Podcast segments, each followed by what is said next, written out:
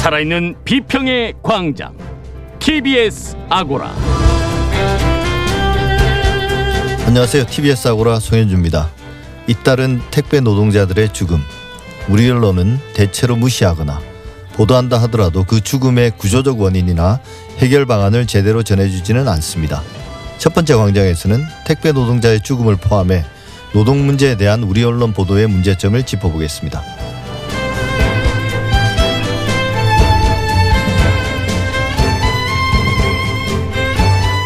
전세가 씨가 마르고 있다, 전세값이 폭등하고 있다는 기사가 쏟아지고 있습니다.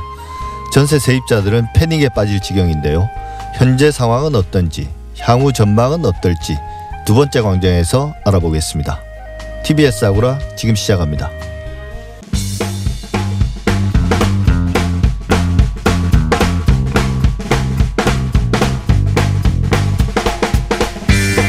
미디어 브리핑 시간입니다. 김준경 미디어오늘 기자, 어서 오세요. 네, 안녕하세요. 예, 김봉현 전 스타 모빌리티 회장이 연일 뉴스를 장식하고 있는데요. 네, 맞습니다. 라임 자산운용, 라임 사태라고 하죠. 예. 라임 자산운용의 전주로 알려진 김 전 회장이 지난 8일이었죠. 법정에서 이강세 스타 모빌리티 현 대표를 통해서 강기정 전 청와대 정무수석에게 5천만 원을 줬다라고 증언하면서 이제 파장이 시작이 됐는데요.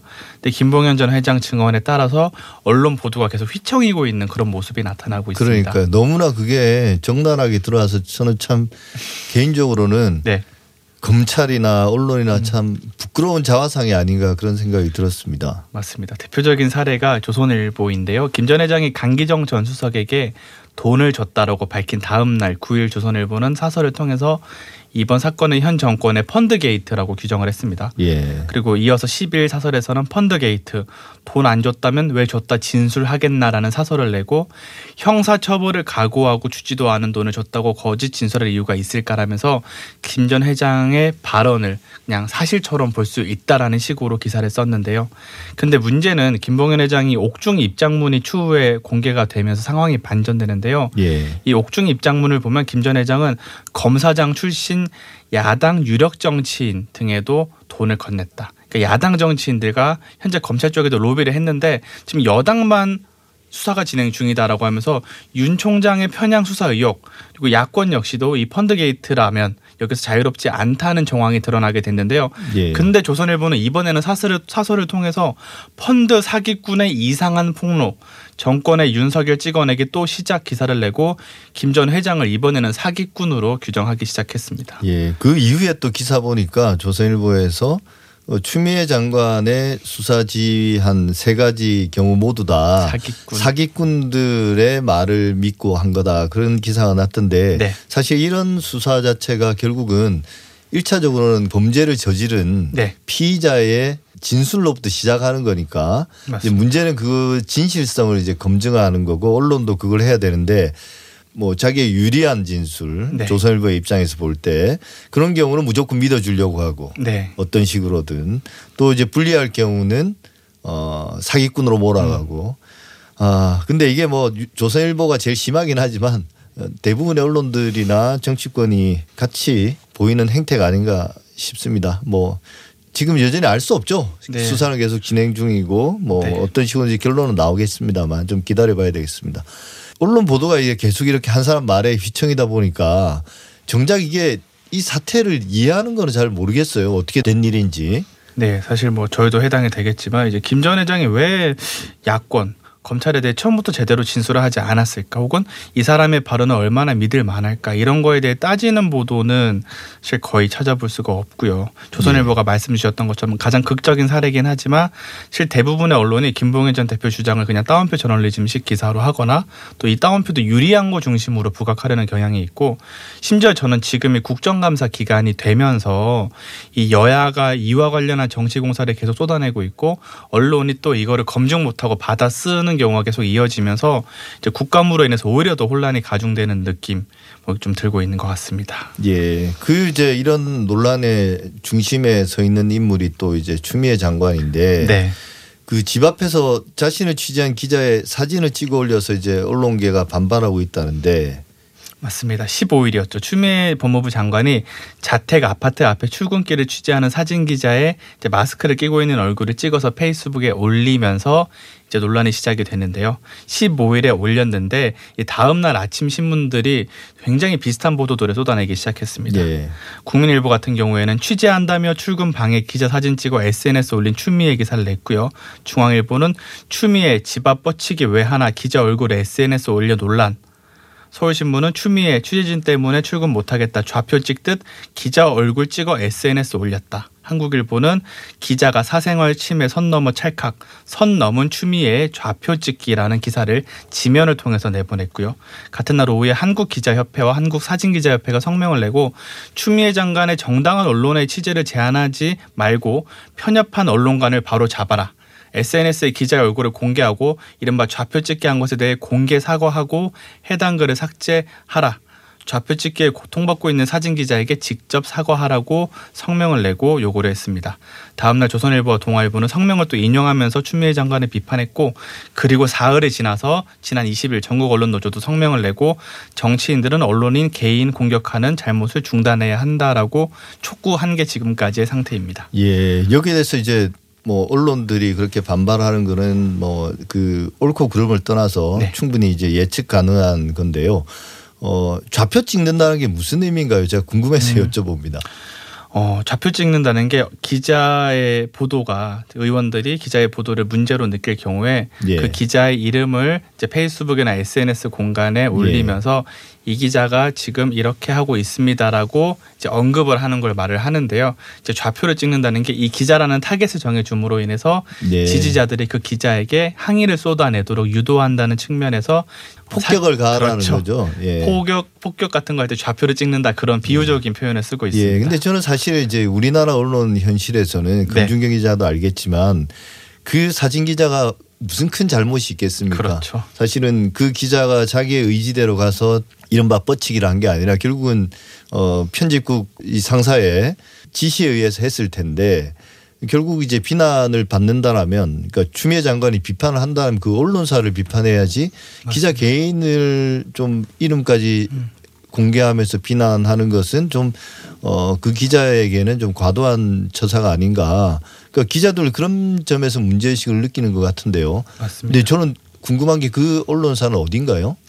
뉴시스입니다. 뉴시스예요? 네, 뉴시스 예. 사진 기자고 예. 통신사기 때문에 사진에 대한 이제 적극성이 더 있는 거죠 타사보다. 예. 그래서 혼자 아침에 계속 뻗치기를 하면서 출근길 사진을 찍었던 상황입니다. 예. 근데 이런 사진이 큰 의미가 있습니까? 김준경 기자 판단에는 그 뉴스 가치가 있는가에 대한 논란이 있을 것 같은데요. 네, 그렇죠. 사실 이게 기자협회 성명이 예. 일찍 나오고 언론노조가 한 4일 있다가 성명을 내거든요. 예. 이 간극이 왜 있냐면 언론노조에서는 지금 말씀하셨던 그 쟁점을 갖고 내부 토론을 한 걸로 저희 취재 결과 확인이 네. 되기도 했는데요. 실제로 언론노조 성명을 보면요. 기자협회 성명에는 없는 내용이 있습니다. 그 내용이 지금 딱 말씀하신 대목인데 일부 언론이 유력 정치인이라고 해서 출근길 또는 자택 앞에서 사회적인 이슈와는 거리가 먼 사생활 영역의 질문이나 신변잡기식 무차별 취재를 관행으로 언제까지 인정할 것인지 우리는 고민해야 한다. 정확한 예. 사실을 전달하고 사회적 논의를 이끌기보다는 편견을 조장하고 낙인 찍기로 악용될 수 있기 때문이다라는 이제 언론계 관행에 대한 문제를 지적을 했는데요. 사실 아침마다 기자들이 이제 뻗치기라는 속칭 용어가 있는데 공적 관심사가 됐다는 이유만으로 이제 집요하게 계속 얼굴을 찍고 이거를 기사에 활용하는 경우가 있는데 저는 이게 꼭 필요한 취재라고 생각하지는 않거든요. 예. 그러니까 정말 필요한 본질적인 취재가 아닐 뿐더러 또 사진의 특성상 악용되는 경우도 있죠. 네, 일선 사진 기자분들한테 의견을 물어보니까 사진이라는 게 우연성에 의해서 좀 좌우될 수 있는 거라서 최대한 많이 취재를 하는 게 본인들은 더 필요하다고 생각한다고 예, 많이 해서 많이 찍어서 이제 그 중에 하나가 걸리는 건데. 그렇죠. 예, 근데 이제 사실은 추미애 장관이 논란의 중심이긴 하지만 네. 이렇게 사진을 찍어야 될 인물인지에 대해서는 좀 궁금합니다. 사람들이 추미애 장관의 얼굴을 모르는 것도 아니고 그렇죠. 그리고 이제 추미애 장관이 어떤 피의자거나 핵심 진술을 할 만한 사람도 아니고 물어볼 말도 없잖아요. 그렇죠. 그죠? 물어본다고 해서 대답해 주지도 않겠지만 사실은 근데 그 상황에서 사진을 찍은 거는 저는 그게 떠오르더라고요. 예전에 이정미 헌법재판소 재판관이 헤어롤이 네. 그런 사진이라면 참 저는 공익적 결과적으로 사람들에게 이제 훈훈함을 전달해 줬다고 생각하는데 추미애 장관은 왜 찍으려고 했는지 그것도 출근길에 예를 들면 그 법무부 앞에서 찍은 건 모르겠지만 집까지 찾아간 건 좀 지나치다는 생각이 드는데 네. 그럼에도 불구하고 추미애 장관이 그 기자 개인의 실명까지 공개하는 거 좀 과도한 처사가 아닌가 싶기도 하네요. 그리고 양비론 같지만. 맞습니다. 제가 볼 때도 좀 이제 논쟁적인 이슈긴 한데요. 일단 추미애 장관이 처음에 사진을 찍어 올렸다가 예. 이제 모자이크한 사진으로 교체를 했거든요. 그러니까 예. 얼굴까지 찍은 건 좀 과하다는 지적을 수용을 한 측면으로 이해를 할 수 있을 것 같고 기자의 이름을 공개해서 지적하는 건 이것도 언론계의 논쟁이 많은데 예. 기자가 이미 이름을 걸고 활동을 하고 있는 사람이기 때문에 그 정도 비판은 감수해야 된다고 보는 의견도 있고 예. 다른 측면에서는 이제 기자 개인이 드러나 있다고는 하지만 말씀 주셨던 것처럼 기사라는 게 기자 개인의 노동의 산물은 아니거든요. 근데 결과물은 기자 바이라인이 보이기 때문에 독자가 느끼는 기자와 이제 실제 기자가 할 수 있는 재량권 사이에 언밸런스함이 실제로 존재하는 것 같아서 그 점은 좀 고민스럽다는 생각이 들기도 합니다. 금준경 기자의 해석은 정말 대단한 것 같습니다. 아닙니다. 통찰력이. 근데 저는 이제 1차적으로 네. 뉴시스가 전체적으로 뉴스라는 뉴스 조직 자체가 이제 비판받아야 되지 기자 개인을 물고 늘어주는 건 좀 문제가 있다는 생각이 드는데요. 네. 예, 지금까지 김준경 기자였습니다. 오늘 말씀 감사합니다. 네, 감사합니다.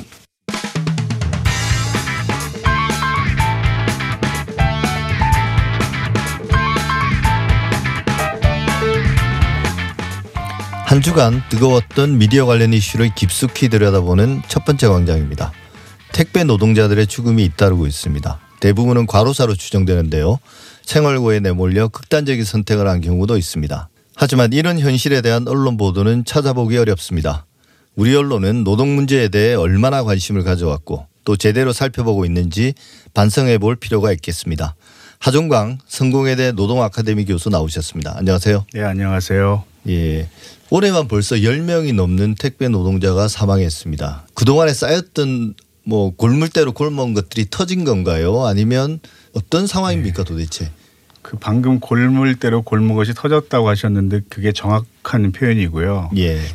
이달 들어 벌써 3명이 사망했고 택배 노동자 주장에 따르면 올해 12명이 과로로 사망했다는 거잖아요. 예. 마치 시한폭탄처럼 이게 언젠가 터지고 말 것이 이제 터졌다. 저도 이렇게 봅니다. 소비자들이 새벽 1~2시에 택배를 받아본 경험이 대부분 있을 겁니다. 예. 그럼 그때까지 누군가 일을 했다는 거죠. 올해가 마침 전태일 열사 50주기인데 그 전태일 열사가 죽을 수밖에 없었던 평화시장 당시 노동자의 노동시간이 하루 15시간 정도였습니다. 예. 근데 택배 노동자가 지금 결코 그보다 적게 일하지 않고 있거든요. 그 택배 노동자들의 업무가 과중하다는 건 누구나 다 알고 있는 사실이고 본래 9월, 10월, 11월이 1년 중에 택배량이 가장 많은 달입니다. 근데 우리나라는 특별히 이게 코로나19 사태와 겹치면서 사상 최대의 예. 물량이 나온 거죠. 예. 그러니까 이것이 여러 가지가 이제 이렇게 맞물리면서 이런 사태가 생겼다고 봅니다. 예. 사실 부끄러운 이야기지만 많은 분들도 이런 생각을 하셨던 것 같아요. 이렇게 택배 노동자들이 코로나로 물량이 늘어나서 일을 많이 하니까 다른 사람들은 지금 일이 없어서 힘든데 택배 노동자들은 그래서 수익도 늘어나는 거 아닌가. 예. 그런 좀 현실을 모르는 그런 어떤 착각들에 빠져서 좀 이런 과로사에 대해서 오히려 깜짝 놀란 것 같은데요. 그건 이제 회사가 제출한 보도 자료인데요. 예. 실제 그 정도 수익을 올리는 택배 노동자들이 있습니다. 예. 근데 대개 두 가지 경우 하나예요. 한 가지는 거의 갈아 넣는 겁니다. 자기 자신을. 예. 그래서 오랫동안 그렇게 하기는 상당히 어렵습니다. 그 두 번째 경우는 실제 아파트 단지 같은 데 보면요. 택배 노동자가 개인적으로 하청을 주는 경우가 있어요. 예. 그리고 가족이 와서 같이 부부가 택배를 한다든가 이런 예. 경우 많이 보잖아요. 그런데 예. 이런 사람들이 한 사람 소득으로 잡히는 거죠. 예. 실제 그 양을 보면요. 산술적으로 하루에 처리하기 불가능한 양이거든요. 한 사람이. 한 사람이 해낼 수 없는 일이니까 어쩔 그럼요. 수 없이 가족들 동원해서. 예, 그 화물 하나마다 한 800원 정도 받는데 예. 그렇게 해서 회사가 홍보하는 것처럼 고소득을 올린다. 이건 굉장히 드문 경우이거나 아니면 이제 사실과 다른 경우들이 사실은 많습니다. 예, 예. 사실 그 택배 노동자들의 죽음에 대해서 단편적인 보도들은 많이 나온 것 같아요. 참 어찌 보면 안타까운 그런 사연들 하나하나 짚어주니까 사람들의 마음을 움직이긴 하는데 사실 택배 노동자들이 어떤 지금 작업 환경에 왜 이런 일들 힘들게 그렇게 과중한 노동을 할 수밖에 없는지 그 구조적인 면들을 보여주는 기사는 별로 찾아본 적이 없거든요. 도대체 어떤 구조로 짜여져 있습니까? 그러니까 일반 뉴스 시간의 단신 보도를 통해서 택배 노동자들이 처해 있는 객관적인 상황을 심층적으로 보도하기는 어렵습니다. 예. 그러나 언급은 해야 돼요. 그런데 그런 언급조차 되게 없는 거죠. 한국은 지금 택배 비용이 너무 이제 싼 게 문제이기도 한데요. 예. 한국을 배달 천국이라고 그 편리함에 놀라고는 하지만 한국 사람도 외국에 나가면요.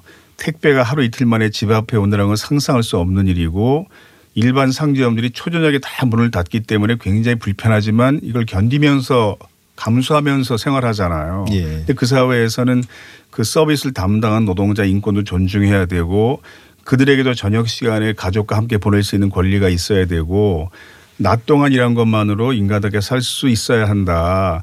이게 이제 그 사회 공감대이기 때문에 가능한 거죠. 그러면 예. 언론이 보도할 때 소비자들로서도 우리가 편리한 만큼 다른 사람들이 너무 싼 값으로 희생하고 있는 것이 아닌가 예. 이런 생각을 해볼 필요가 있다. 그런데 이걸 짚어주는 언론 보도는 거의 없었습니다. 그렇다고 해서 지금 비용을 높이면요. 예. 지금 구조 속에서는 그 수익이 택배 노동자들이 가지 않고 대기업인 택배사로 갈 수밖에 없는 구조이거든요.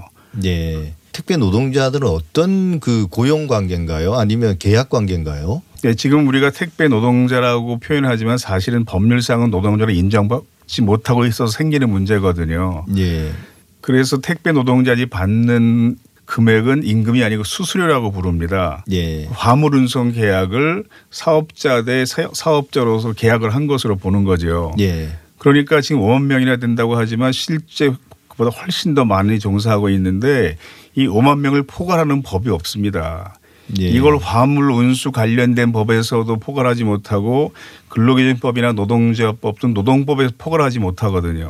그러니까 5만 명이 과로 상태에 시달리고 있는데 이들을 규제할 수 있는 과로하지 못하도록 할 수 있는 법 자체가 아직 없는 겁니다. 예. 그래서 그 법 제도 마련이 굉장히 시급하다. 그리고 예. 그 법이 마련되기 전이라도 노동법을 개정하거나 해석을 달리해서 최소한 이 사람들이 권리를 보호할 수 있던 조치를 취해야 한다.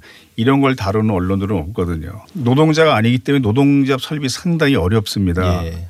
법이 개정되기 전이라도 노동조합을 설립할 수 있으면 교섭권을 가지고 사용자들과 대등한 관계 속에서 노동조건을 협상할 수가 있어요. 예. 이건 이제 법 개정 전에 할 수 있는 것이거든요. 그러니까 이런 문제까지는 볼 필요가 있습니다. 예. 그러니까 뭐 지금 상태에서는 택배 노동자들이 노동자가 아니라 그냥 그 택배 회사와 계약 관계를 맺은 이제 사업자 대 사업자로 예. 계약 관계를 맺고 있다는 거죠. 자영업자로 보는 거죠. 1인 예. 사업자이고 개인 사업자고 자영업자인 겁니다. 그런데 예. 이건 사실 한국만의 현상은 아니거든요. 예. 일종의 넓은 의미의 플랫폼 노동자들인데요. 예. 다른 나라들을 보면 특히 미국 같은 경우에도 작년에 캘리포니아주가 AB5 법안을 통과시켰습니다. 그 어셈블리 빌의 약자인데 플랫폼 노동자인 우버 노동자를 예. 함부로 자영업자, 독립된 사업자를 규정하지 못하도록 하는 법이거든요. 아. 우리보다 더 자본주의 시장경제 사회인 미국 사회가 그런 법안을 도입한 이유는 기업이 마땅히 부담해야 할 비용을 부담하지 않으면 이게 나중에 더 큰 사회적 비용을 발생시키게 되고 결국 시민의 세금으로 부담하게 된다. 이런 원리거든요. 예. 그러니까 택배 노동자들의 권리를 보호해야 한다는 것은 아주 진보적이거나 무슨 사회주의적인 시각이 아니라 철저한 시장경제 논리에서도 굉장히 필요한 조치인 거죠. 예. 그 단순히 택배 노동자 개인의 권리가 보호되는 것만이 아니라 그게 시민 당신 소비자에게도 유익합니다.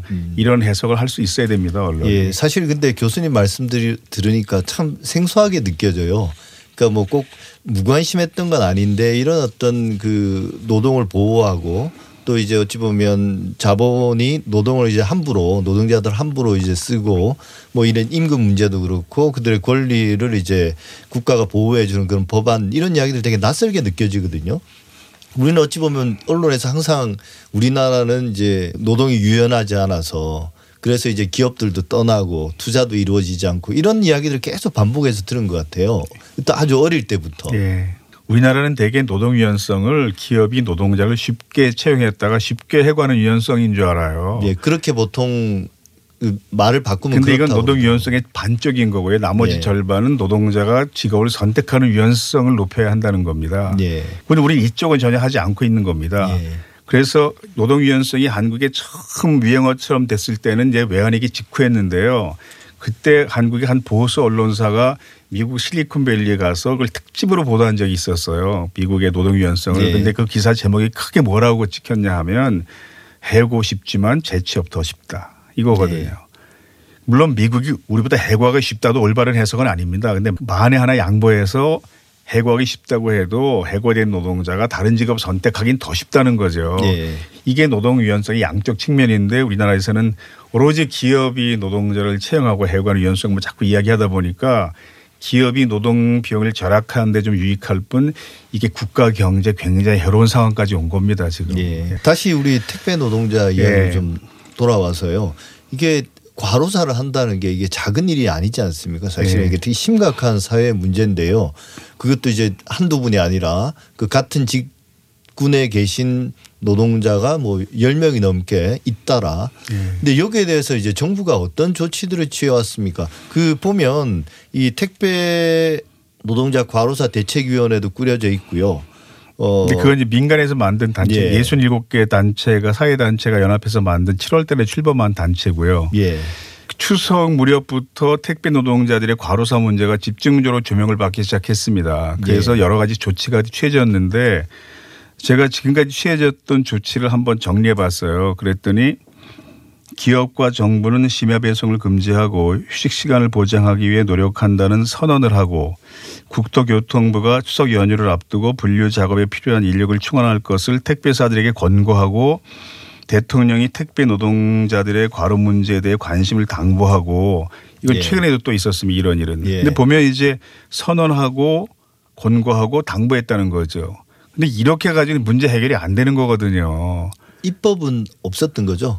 지난 국회에 국회의원들은 생물법이라고 부르고요. 예. 택배 노동자는 택배법이라고 부르는 법안이 발의되긴 했습니다. 그런데 예. 회기 내에 처리가 안 됐으니까 이제 폐기돼서 더불어민주당에서는 이번 회기에 국회에 꼭 통과시켜야 할 법안 중에 하나로 이 택배법, 생활물류서비스 발전법인데 이제 이걸 꼽고 있어요. 근데 예. 그 내용을 좀 언론이 들여다볼 수 있어야 됩니다. 예. 지금 택배 노동자들의 과로사의 가장 중요한 원인 중에 하나가 뭐냐 하면 공짜 노동을 하루 너무 길게 하는 겁니다. 5시간 내지 막 6시간, 7시간 정도. 보통 예. 6시, 7시에 출근을 합니다. 오후 1시까지 그 택배 분류 작업을 해요. 이 사람들이. 그리고 오후에 이제 택배를 나가는 거죠. 1시부터 택배를 나가는 건데 예. 이 분류 작업 동안은 전혀 대가가 지불되지 않거든요. 1시부터 시작되는 택배 물량에 따라서 뭐 한 개당 수수료를 몇백 원씩 받는 게 유일한 소득이니까 예. 그러면 이 국회에서 준비 중인 법안에 그 내용이 반드시 들어가야 돼요. 예. 택배 회사는 분류업과 배달업을 분류해서 분류 노동자, 예. 배달 노동자를 반드시 구분해서 채용하도록 해야 한다. 예예. 그리고 4대 보험을 적용받을 수 있도록 해야 한다. 이런 조항도 필요하거든요. 지금 과로사라고 얘기하지만 과로사로 보상을 받을 수 있는 경우가 아닙니다. 이 사람들이. 지금까지 네. 산재보험에 가입되어 있는 택배 노동자 과로사 사망자는 없었거든요. 네. 그래서 최근에 이제 법안이 하나 국회에 발의되긴 했어요. 그래서 택배 노동자들도 반드시 100% 산재보험 적용을 받도록 하자. 예. 그럼 언론이 이제 이런 법이 준비 중이니까 이런 내용을 좀 보완해서 입법화되는 것이 사회 전체에 이렇게 유익한 영향을 끼칠 수 있다. 이런 걸 좀 도표로 잘 설명했으면 좋겠어요. 그런데 제가 보도될 때마다 혹시 그런 게 있을까 봤지만 아직 그런 보도는 없었거든요. 예. 지금 그나마 이제 안타까움을 자아내는 그런 어떤 그 사고 소식 이런 것들은 보도하지만 또 한편으로는 이제 얼마 전에도 택배 노동자들이 파업 선언을 했다가 좀 철회했는데 네. 뭐 2년 전에도 전국 택배 연대 노조가 뭐 CJ 대한통운 이제 업계 1위인데 여기서도 이제 노동조합 인정해 달라 뭐 그다음에 사망사고 대책 마련해 달라 이런 걸로 이제 총파업에 나선 적이 있는데 늘상 그렇지만 노동자들이 파업한다고 그러면 시민들이 불편하다. 이것만 네. 이제 또 집중해서 보도하지 않습니까? 외국에 나가 보면요. 네. 그러니까 파업이 발생하면요. 보통 똘레랑스라고 불리운 정서가 있잖아요. 예. 불편해져도 그 불만을 파업한 노동자한테 하지 않고 다 이해하면서 노동자를 파업하게 만든 경영자들에게 가서 항의하는 이런 시민 정서를 이제 홍세 선생님이 똘레랑스라고 표현해서 한국 지식인사 유행어가 된 적이 있었죠. 예. 그래서 청소 노동자가 파업을 하면 세계 어느 나라든지 시민들이 파업하는 노동자한테 가서 따지지 않고 쓰레기를 다 모아서 시장 집 앞에 가서 버리는 운동을 벌입니다. 이건 검색해보면 많이 나와요. 여러 나라에서 그런 게 있었거든요. 근데 한국에서는 예전에 경기도는 시청 앞에서 환경위원들이 파업할 때 시민 대표자라서 엄청나게 항의했습니다. 길거리 쓰레기 넘치고 시민이 불편한데 왜 이걸 자기 할 일을 제대로 하지 않으면서 권리 주장을 하냐. 근데 우리는 시민들이 그런 정서를 가지기 어려운 조건 중에 하나가 학교에서 노동 문제를 제대로 가르치지 않았기 때문이거든요. 네. 유럽 나라들은 철저히 가르치고 미국, 일본도 다 가르칩니다. 한국에서만 학교에서 노동 문제를 이해할 수 있는 능력을 배양하지 않아요. 그런데 이것이 일반 시민뿐이 아니라 언론인도 마찬가지라는 거죠. 네. 정치인도 마찬가지고 기업 경영에도 마찬가지고 독일 같은 경우는 초등학교에서 모의 노석에서 수업을 하고요. 프랑스는 고등학교 1학년 되면 사회과목 교과서가 3분의 1 정도 분량이 단체 교섭 전략 전술을 짜는 내용으로 채워져 있고 예. 그러니까 이런 교육을 받으면서 언론인이 되는 사회, 정치인 되는 사회와 이런 교육 전혀 받지 못한 채 언론인 되는 사회, 정치인 되는 사회는 노동 문제 이해하는 수준이 같을 수는 없거든요. 예. 그러니까 언론인에게 한마디 부탁을 드리면 내가 가진 노동 문제에 대한 지식과 견해가 이게 옳은 생각이 아닐지 모른다. 이런 의심을 해보셔야 그다음에 좀 진실이 보일 겁니다. 예, 사실 이게 말씀하신 것처럼 언론만의 문제도 아니고 우리나라 전반적인 시민들도 문제고 문제라고 해서 좀 죄송스러운 말씀이긴 합니다만 교육의 문제부터 시작해서 정치인, 법조인 다 공통적으로 이제 안고 있는 문제인 것 같은데요. 그럴수록 좀 언론이 먼저 나서서 이런 노동에 대한 관점들을 좀 교정하고 이제 일종의 언론이 사회적 재교육을 담당해야 되는 거니까요. 그러니까 언론을 공기라고도 부르고 예. 뭐 네 번째 권력이라도 부르잖아요. 우리 사회 모든 구성원이 사회에 대해서 가지고 있는 머릿속의 허상은 언론이 다 보도한 내용들이거든요. 예. 그러니까 언론이 그런 막중한 영향을 끼치고 있으니까 좀 그런 엄중한 생각을 좀 했으면 좋겠습니다.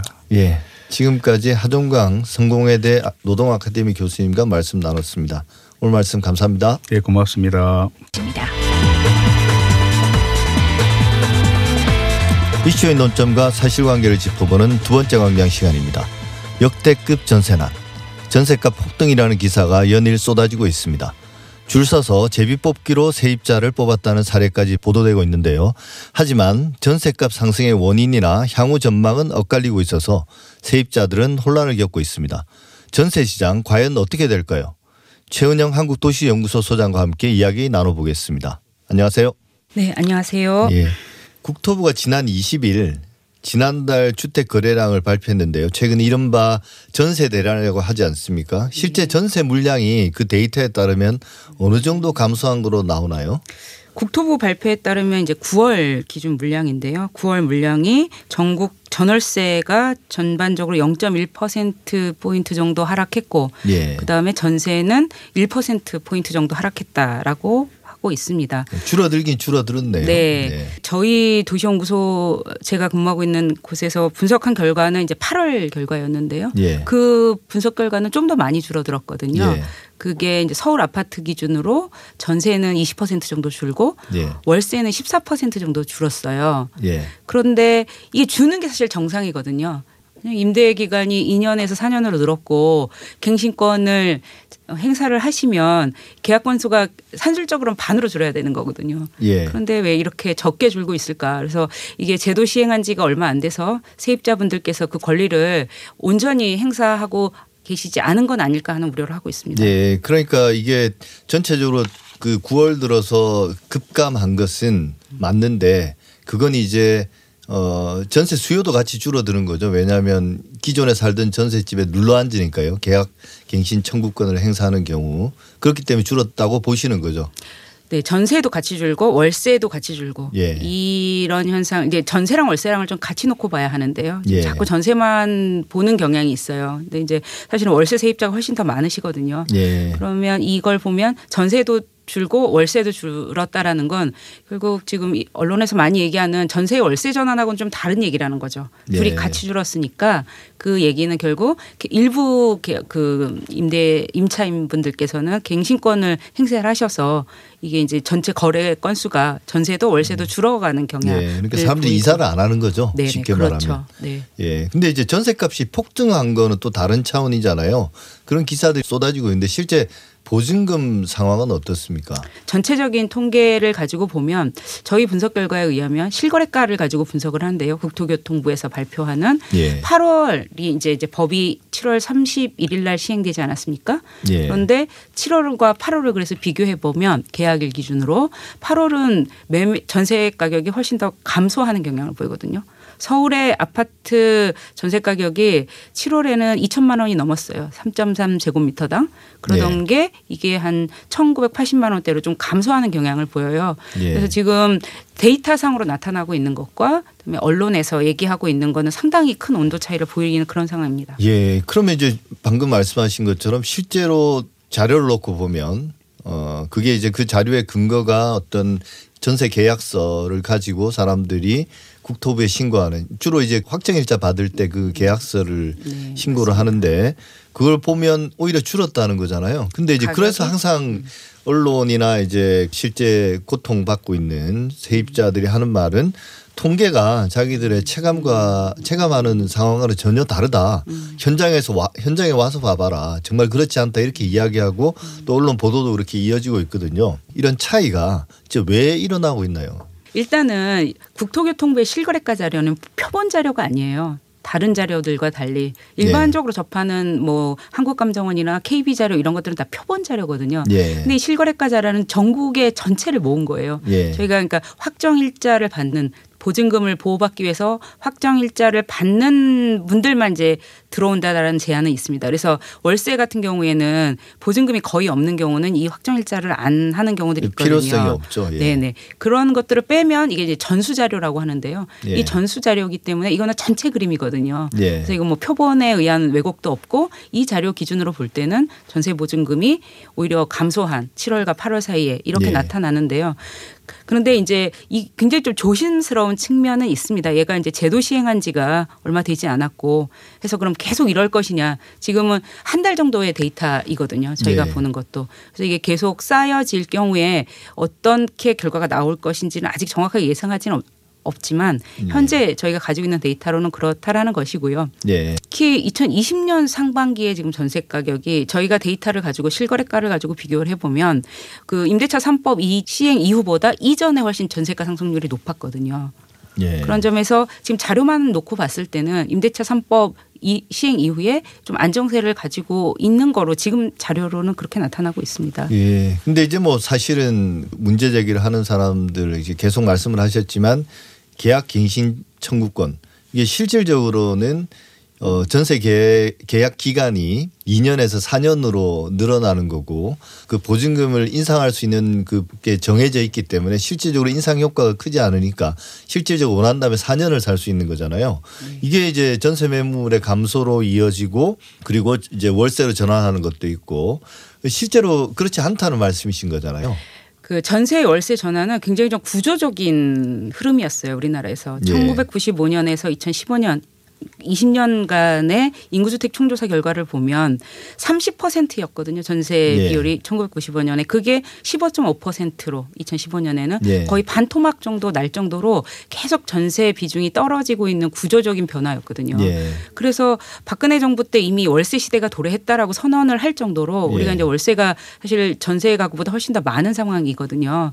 그런 예. 상황이 됐기 때문에 전세를 구하기가 어려운 상황은 언제나 그랬던 거예요. 그 임대차 3법 때문이 아니라, 그래서 제가 그런 얘기를 하는데요. 언론들에서 이렇게 전세가 월세로 구조적으로 변화할 동안 아무 말도 안 하고 있다가 왜 지금 이제 임대차 3법 이후 시행 이후에 이렇게 전세 월세 전환에 관해서 문제제기를 하느냐. 그 현상이 없다고 얘기하는 게 아니라 그건 매우 구조적인 현상으로 그래 왔었다라는 거고요. 그다음에 전세가 폭등도 전세 가격이 안 올랐다고 말씀을 드리는 게 아니라 오히려 2020년 상반기에 더 많이 올랐었다는 거죠. 예. 그래서 이거 임대차 3법 때문에 더 오른 것이냐 이런 것들을 정확하게 따져보기에는 지금은 너무 이른 시점입니다. 예. 근데 이제 결국 전세 가격도 수요와 공급인데 이제 공급 측에서는 뭐 저금리 문제도 있고 앞서 말씀하신 그 구조적 전환이라는 게 사실은 집을 여러 채 가진 사람 입장에서는 전세보다는 월세가 훨씬 더 수익률이 좋은 거잖아요. 그렇기 때문에 이제 전세 물량은 줄어드는 거고. 수요 측면은 어떻습니까? 사람들이 요즘 이제 월세보다는 당연히 전세를 살고 싶어 할 것 같은데요. 이 신도시들이 개발되면서 지금 당장 집을 사기보다는 기다리는 수요들 때문에 전세 수요가 더 늘어나는 것도 있습니까?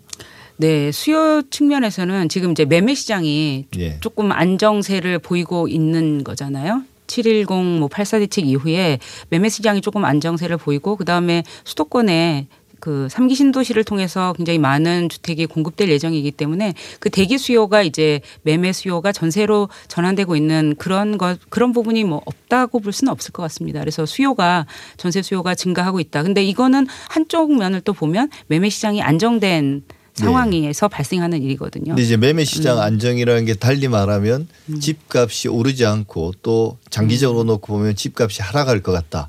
그래서 지금 집 사기가 뭔가 부담스럽다. 그러니까 전세를 몇 년 더 살고 새로 이제 공급되는 아파트에 청약을 해서 들어가겠다.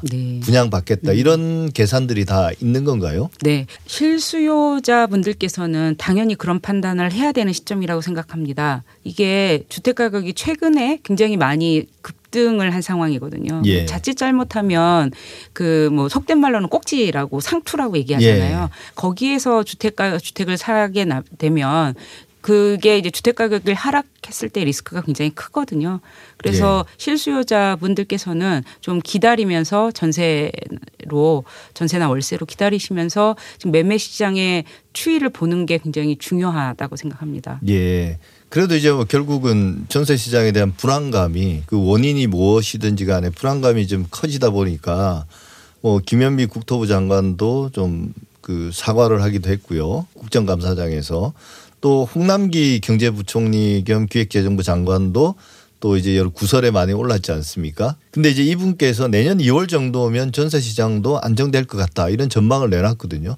근데 어떤 그 근거로 이렇게 예측을 하고 있는 건가요? 그래서 주택 시장, 매매 시장하고 전세 시장을 떼어서 생각할 수가 없는데요. 근데 근본적으로는 사실 그 주택 가격이 올라가면 전세 가격이 올라가게 돼 있어요. 그래서 2020년 상반기에 전세 가격 상승은 그동안 오른 매매 가격을 이제 따라 올라가는 그런 현상이라고 볼 수 있거든요. 그런데 이제 주택 가격이 안정이 되면 자연스럽게 매매 가격도 안정이 될 거라고 예상이 되고요. 그다음에 이제 제도라는 게 새롭게 시행되면 이제 정착하는데 아무래도 소요가 되는데 정부가 한 6개월 정도를 보고 있는 것 같습니다. 근데 이제 앞서 말씀하신 것처럼 구조적 전환 말씀하셨는데 이런 방향으로 쭉 나가다 보면 전세가 결국 소멸할 것이다. 이런 이제 이걸 우려라고 해야 될까요? 걱정인가요? 아니면 그냥 어떤 예측은 그렇게 나오고 그래서 이제 전세를 소멸시키는 것이 전세 대책 아니냐 이런 비판도 나오고 있는데요. 이런 구조적 전환의 어떤 끝은 어떻게 되는 겁니까? 이제 우리나라도 다른 나라들처럼 전세라는 게 없어지는 건가요? 그게 지금 이자율이 기준 금리가 지금 0.5%인데요. 우리가 이런 상황을 상상하지 못했었잖아요. 근데 그러면 이자가 그럼 계속 이자율이 지금처럼 낮을 것이냐? 이렇게 0에 수렴할 것이냐 이 상황이 바뀐다면 전세의 월세 전환은 속도가 바뀔 수도 있습니다. 그리고 사실 제가 아까 2015년 인구주택총조사 결과까지를 말씀드렸는데 2020년 결과는 지금 이제 11월 1일부터 조사를 시행할 예정이거든요. 통계청에서. 2020년 결과는 우리가 전세 비중이 얼마나 더 감소했는지 알 수가 없는데요. 근데 굉장히 좀 이상했던 현상은 2016년부터는 전세가 차지하는 비율이 줄어들지 않았어요. 거래에서. 예, 그 갭 투자 때문인 거죠. 그러니까 지금까지 중에서 역대 전세 비율이 가장 낮았던 건 2016년이거든요. 예. 2017년, 2018년, 2019년 계속 전세가 월세보다 원래 6대4 정도라고 생각하시면 되는데요. 그 지금 2020년 상반기 기준으로는 한 64% 정도가 됐어요. 전세 비중이. 예. 그래서 전세가 그렇게 대세로 없어질 것이냐와 관련해서는 인구주택 총조사 2020년 결과가 나와봐야 좀 정확히 알 수 있을 것 같은데 그렇지 않을 수도 있다. 지금까지의 연간 자료를 보면 그런 판단을 하고 있습니다. 그 전세가 없어지는 월세 시대의 그 선언은 사실 박근혜 정부 때 이미 한 번 있었는데요. 예. 저는 그때도 틀렸다고 그 예상을 했고요. 그렇게 되진 않을 것이다. 지금도 전세가 완전히 없어지거나 그런 상황은 없을 거라고 생각합니다. 예. 그 예측은 사실은 소장님도 말씀하셨지만 사실 좀 알 수 없는 부분이 너무 많은 거고 현재 우리가 다시 지금의 문제로 돌아와서 시급한 거는 이런 이 전세 시장이 좀 혼란스럽고 또 언론 보도로 인해서 그런 혼란들이 더 이제 과장돼서 받아들이고 이제 심지어 이제 패닉까지 겪게 되는 그런 상황에서 막 다세대나 빌라 같은 데로 이제 전세를 얻어서 가는 분들도 있다고 그러던데요. 지금 박근혜 정부의 빚내서 집사라는 정책은 그래도 문재인 정부 들어와서 많이 없어지고 있는데요. 그런데 예. 빚내서 세 살라는 정책은 여전히 심하거든요.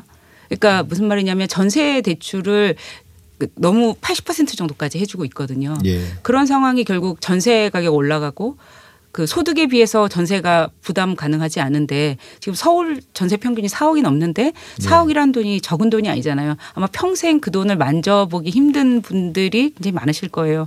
그렇게 소득에 비해서 높은 전세가 되는 게 사실 이게 굉장히 많은 부분은 부채거든요. 예. 그래서 좀 우리가 고통스럽지만 빚내서 세살하라라는 정책을 좀 끝낼 때가 되지 않았나 싶습니다. 아, 정책 차원에서는. 네네. 예. 어쨌든 부동산 시장이 좀 혼란하긴 혼란한 모양입니다. 새로운 제도들이 많이 들어오고 그래서 많은 분들이 좀 답답해하기도 하는데요. 언론도 좀 선정적인 보도보다는 현재 어려움을 겪고 있는 세입자들을 패닉으로 몰고 가지는 않았으면 좋겠습니다. 그런 이상한 사례들 한번 말씀해 주시겠어요? 마지막으로.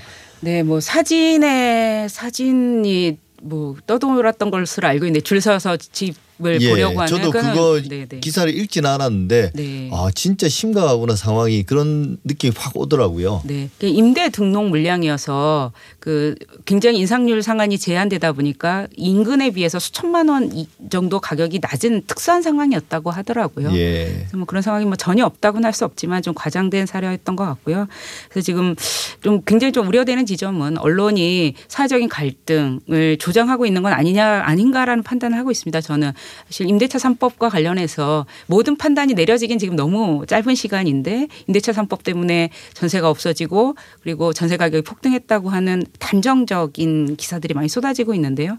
그런 부분에 관해서는 그 언론이 사회적인 책임을 좀 생각을 해봐 주셨으면 좋겠습니다. 예, 지금까지 최은영 한국도시연구소 소장이었습니다. 오늘 말씀 감사합니다. 감사합니다.